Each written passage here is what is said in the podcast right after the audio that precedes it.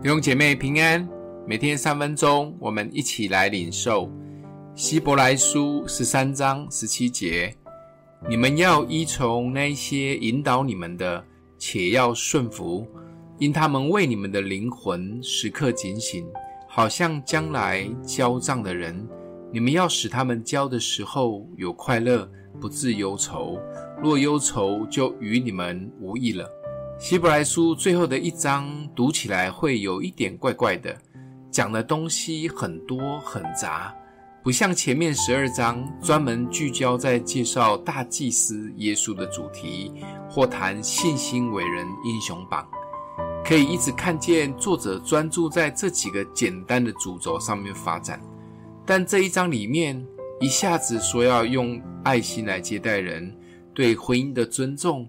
不可贪爱钱财，小心怪异的教导，要常常效法及颂赞耶稣，顺从引导你的人，以及最后的问安等等等等。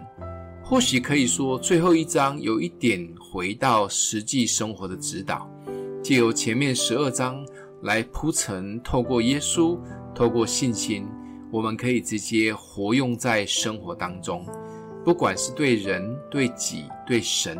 都有一些可以实际参考的依据，说真的是很实用的一章。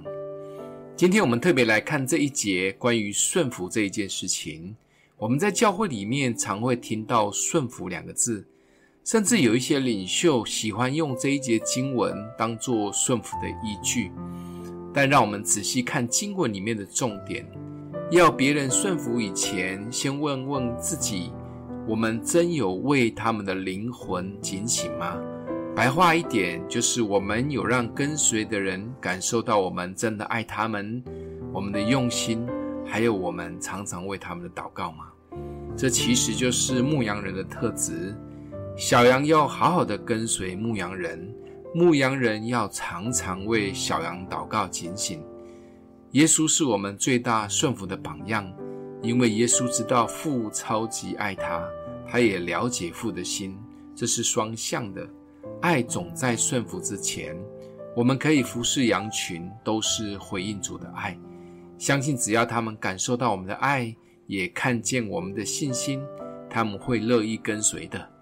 但说真的，不管小羊顺不顺服，至少我们对神交账了，天上的那一份奖赏我们拿到了，其实就够本了。我们一起来祷告。让我们的父，谢谢主，透过希伯来书最后一章，让我们再次的看见信仰可以如何落实在生活中，也帮助我们可以按着你的心意过每一天的生活。